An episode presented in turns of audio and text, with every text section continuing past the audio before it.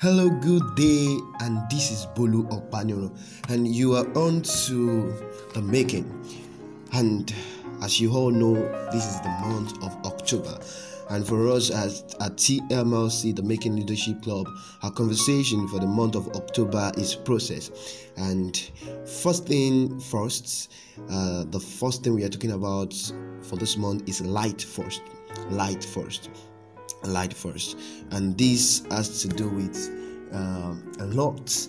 It might just come as a phrase, but it has a lot loaded in it than just what it spells out in words. So what do we mean by light? Light is simply illumination. Light is simply creating an atmosphere whereby everything comes under sight, where nothing is getting hidden. You get it? So, and if we talked about plant, we know the process of photosynthesis in plant is a process whereby plant exchange light for energy. But we are not going through that route deeply, but it is just necessary to create a balance in such a way that we have an awareness that other things even need light. So illumination is simply knowledge finding a place in our lives. When it comes to us as humans, illumination is simply when we embrace knowledge, and that knowledge has a deep rooted place in our lives. It's about accepting the consciousness of who we are on earth and how it plays out vis-a-vis our presence and where we are playing out, which is the heart realm. So know this for sure. I would like to call your attention to this. No matter who you are, no matter where you are placed, no matter the country you've come from, no matter the race you belong to, we are all saints on earth. Being on earth is not just a function of a biological routine whereby we all are just mere babies, and we grow up and then we die and another cycle is made. No, it is not that. We all have an assignment on earth. We all have a functionality on earth. We are not just here for the common sake.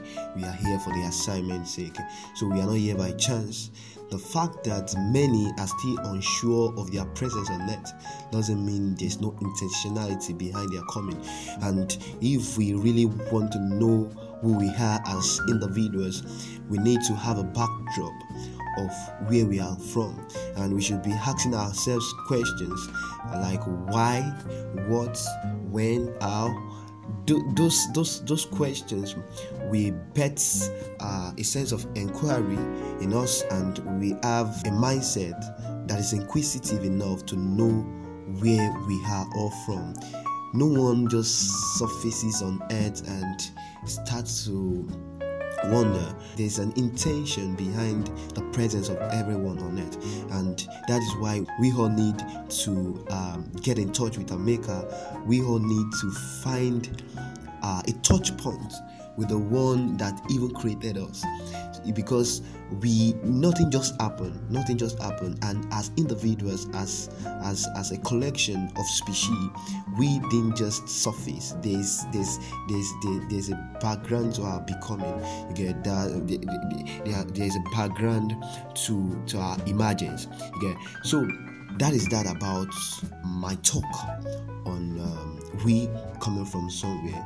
So you see, if I want to drive this conversation in the realm of our process again, I would like to say, if we go back to the story of creation, and the first thing the Bible recorded that God created was the heavens and the earth. And the next thing that happened after God created the heavens and the earth was that the earth was without form and without void. So the question should be, was God making a mistake? Was God not perfect enough just to create everything at once? Was God not God enough to think through things and just in a space of time just click fingertips and everything just surface? I might not have a perfect answer, but I'm sure that God passing through process even has a huge importance. And if God can pass through a process of betting the earth realm and the heavens, that means that there's a process we go through unavoidably, because even God himself passed through a process. And your process doesn't have to come with an instant result. Your process is your movement towards a destination. And when you are going through the ladder, when you are on the first ladder, that doesn't mean you end the result of being on the 10th ladder. And I will be expatiating this based on the response given at the first instance of God created the heavens and the earth. God created it, he only started the journey. Even with that statement, God only started the journey, but he has a plan of creating the heavens and the earth. He has it already in the on his mind. He has a picture, he has the frame of work of how everything is going to flow. But it was actually starting a journey. Like I said sometimes ago, everything that exists is first from the realm of intangibility and dream. Nothing just surfaces on earth without a backdrop of thought, without a thought flow behind it. There's a framework that births everything on earth. There's a strategy in place. And when the Bible records that God created the heavens and the earth, it was actually a thought pattern. But it was actually created, because everything in the mind of God is as good as existing, because he has everything in his capacity to bring it to life. So the report that came after that was the head was without form and void. So that means if I were to be God, if I had created a product of that nature, I wouldn't sell. That means that product is even not sellable. It's even not of standard to the public. So God was on a journey, and if God was on a journey, that means that in everything we want to bet on that. That means we are actually going on a journey towards achieving those things. So that's that about God. So I would like us to have a reality in place that nothing just happened within a token of an eye. There is a plan that pets everything that we see on the surface of the earth. There is a plan. Even if God did not pass through a shortcut as God, that means we don't have a choice, because the Bible records that we are made after his image and likeness. That means that there's a process. He created the heavens and the earth. The earth was without form and void. He created light, then after light, another, after another, another, after another, systematically. And day by day, there was a build-up, there was an increase, there was an establishment through time. So God, if God has the patience, if God has the mindset of following through a process, that means we as humans, we don't have a choice. We don't have a choice.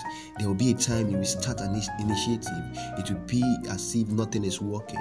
Definitely, that's a report, but it doesn't summarize everything in totality. It is only giving a report for a phase.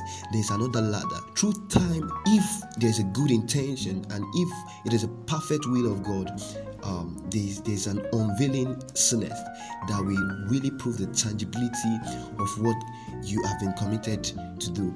So always have this at the back of your mind. There's no regret. Always tell yourself no regret. I've told myself recently no regret.